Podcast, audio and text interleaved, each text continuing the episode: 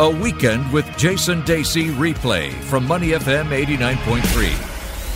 Let's talk about getting your dream job. Seven proven secrets to get your dream job, according to our experts from Career Agility International. Adrian Choo is the founder, and Sze-Yen Chee, the executive director. Good to see you guys, and I am looking forward to this title because it is also the subject of a, an ebook that you guys have put out.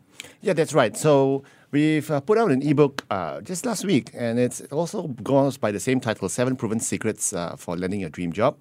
And it helps the job seeker who's out there right now in the market who's trying to find a job. And you know what? This is uh, in May, June, it's also a job job hunting season as well. Mm. Because a lot the, the first season was in uh, early part of the year. Yep. So now uh, those guys who have left have, have left behind vacancies as well. So now there's a second round of hiring. So in order to get ready for the next round of hiring, there's a lot of uh, job hunting activity going out there. And in fact, if you look out on LinkedIn and other job portals, you will see a lot of positions open. But the big challenge today is that there are lots of opportunities, but there's also a lot of people applying for those jobs. Mm. So you need to have a job search strategy. All right, let's get to the first secret. And Yen, maybe you can uh, kick us off with uh, develop a job search strategy. Start with a plan. So um, as you know, we've been talking about um, clarity. And one of the biggest things that we have consistently advocated is um, having an understanding of what you want, what you have in terms of your skills and your knowledge, and whether or not there's a demand for that skill and knowledge. Mm. Um, and understanding your target market and putting all those things in place uh, will help an individual understand a little bit better about the market and create an actual plan to get there. Yeah, you've got to have a plan, because if you don't have a plan, you don't know where to go. Okay, point number two, be proactive. Don't just wait for things to happen, Adrian. Yeah, a lot of times people tell me that the job market's bad because no headhunter's calling me. Mm. And we tell them that, no, you have to go and find them, find the opportunities. You got to network. You got, you got, you just can't wait for the fish to nibble. You got to proactively find out where the fish are, how, what bait you're going to use, what uh, rod you're going to use, what line you're going to use, and go out and sit out there under the hot sun and start fishing in the strategic areas. So you can't just be reactive. You've got to be very proactive in your search. In fact, what Yen and I always believe is that your job search process should mirror a business development process. Like you're, you're basically selling yourself. Therefore, if your B D manager is sitting in his office and not making any calls, you're going to fire him because he's not doing his job, right? Yeah. Yeah, so you got to you got to actively go out and push, push, push. So you got to be proactive. Yeah, but uh, as far as being proactive, uh, Yen, you've also got to be, be selective. You just don't spray and pray. That's our point number three.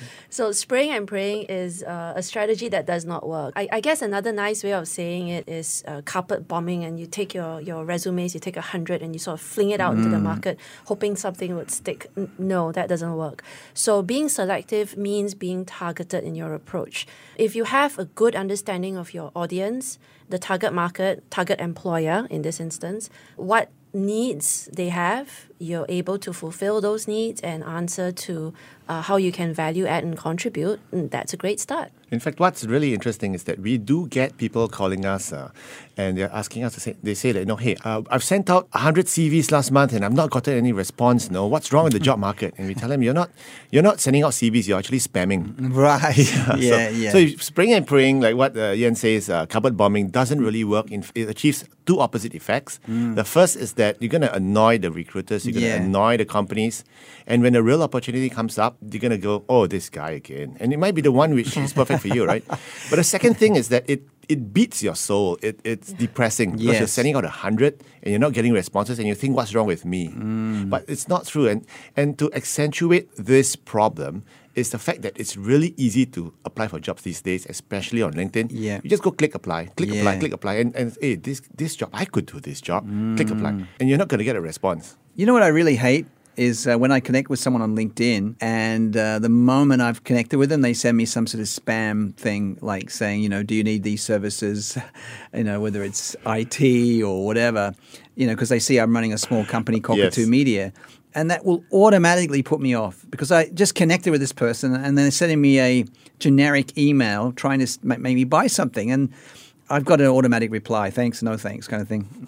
Am I am I being harsh? That's what LinkedIn is for. Yeah. Um, and and I think all you can do is try. You can't be angry with this individual for trying. No. But but you, your choice is not to engage, and that's fine too. Yeah, you've got to uh, I think create some sort of you know unique relationship before you start selling Agreed. something. That's just my opinion.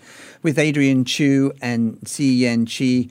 They are from Career Agility International. We're looking at the seven proven secrets to get your dream job. And this one's Adrian's favorite. Network, network, network. It's all about people. Yeah, it's all about people. So th- there's the thing. See, a lot of people don't do not like to network. And I don't blame them because mm-hmm. the idea of networking is going into a networking event, meeting a lot of people you don't know, handing out your name cards, pretending to like them, mm. pretending to be likable, mm. trying to figure out when's the most opportune time to, to disengage from the conversation, to go to the next person to network with. So it, it's a very unnatural yes, setting. Yes, yes, yes. I, I'm sure you, you, mm. you've seen that, you've been there. Of course, yeah. It's, it's not a, but networking's not about that. Networking is mm. about making meaningful connections with people you've known, people whom you do not know but they are warm leads. So you want to be able to go out and network. And the reason why you want to network is because almost all the jobs today are sourced through networking. So only about ten to fifteen percent of the jobs are, are advertised. So if you're going to focus eighty-five percent of your time on advertised jobs and fifteen percent of the time on networking, you're not going to get the effect. So the wrong way around, isn't it? It's the wrong way around. You're going to go mm. networking uh, a lot. Uh, in fact, uh, Yen also is uh, she's, she's very recently discovered the joys of networking as well, haven't you, Yen? I've been networking all my life. So the, the, the thing about networking, in my opinion, is that it is not meeting people and exchanging name cards. Mm. It is about nurturing relationships that matter. Yeah. And networking, the secret success to networking is the follow-up. So yes, the initial conversation will be superficial. Mm. Uh, subsequently, you or follow transactional. Up. It feel, That's it right. feel transactional, right? That's right. But you create you create a meaningful connection, and and and over time, that's the that's the relationship that counts. And eighty percent of your opportunities will come from twenty percent of your contacts. Wow, I like that. So eighty percent of your opportunities from twenty percent of your contacts. Yeah, wow, that's right. And again, with the with the being selective component that we spoke about earlier, if you've done enough research, it would help you sharpen your networking strategy. Mm. So if you knew the market, then you won't be wasting time speaking to people who may not be able to give you any added value. You'd be navigating and connecting with people who can help you get more insight into your target market.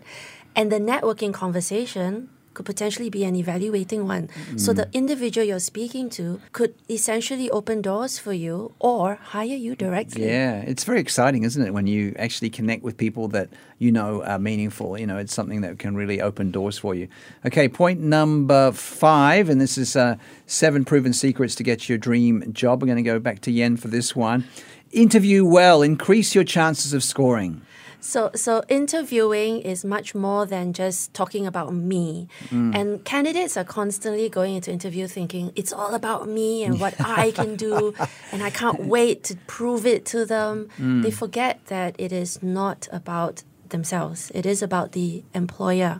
Mm. So they have to think about uh, what the employer is looking for. Um, not about what he can do. So then you can find uh, relevant skill sets to highlight. So if the individual's got wonderful hairdressing skills, mm. but it's interviewing you for, your hair, then. for, for, for a te- technical position yeah. in, a, in a technology space, then it's a skill not worth mentioning. Mm, so very, very so true, entering yeah. the frequency of the interviewer is very important. Okay, point number six, Adrian. Use LinkedIn strategically. It's a powerful platform. Very powerful. We both love it.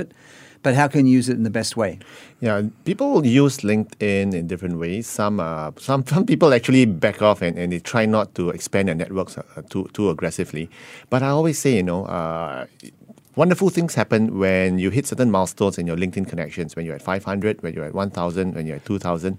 And what happens is that the, the more active you are on LinkedIn, the algorithm picks it up and they'll push the more active users to uh, the results page of a headhunter or a recruiter searching for you, searching mm. for searching for candidates. Okay. So, so it's a way of active, LinkedIn. It pays off then? Yeah, correct. So they, because uh, it's, it's part of the algorithm. Mm. So when you're active on LinkedIn and you reach out to the right people, and reaching out to the right people are, for instance, the target Com- the target companies that you have, uh, that you're looking at joining, target their talent acquisition managers, target uh, your future boss, just connect with them and just build a network. So you got to keep networking, and LinkedIn is the perfect platform to amplify and use technology to to really scale up your uh, networking activities. Mm, for sure. And we all love sharing, you know, sharing content. You shared something about Tiger Woods this week. I shared something about my work in India, oh, you yes. know, and got more than six, I think six thousand likes or views or whatever. So you're getting the word out there to a lot of people in a very powerful way. Okay, point number seven, stay positive and be realistic. So the thing about putting all your pieces in place does not necessarily always give you the result you want immediately. Mm, mm. Lots of people can be very unrealistic about that thing. It's like, well, I, I've written my resume, mm. I've taken your advice, I've done all the things you've asked me to do, and yet I'm not getting anything, or it's taking a bit of time. Yes. So it's a very soul-sucking process. It is. You were just saying, yeah, yeah. Right? That sometimes you're putting it out there and it's not happening. You know that George um, Michael song, Faith? Gotta yes. have faith, the faith, the faith. Yeah. It's true, isn't it? Because we all want something to happen very quickly, and we're very impatient, and we're saying we're putting all this effort in, and then yes. it's like planting a, a garden, isn't it? And it's, you're not going to see it grow immediately, right? It, it's like a beauty parade. Mm. Right? If you think if you think about a, a job employment process, it's a beauty parade. We've got ninety contestants, yeah. fifteen semi-finalists, five finalists, and one winner.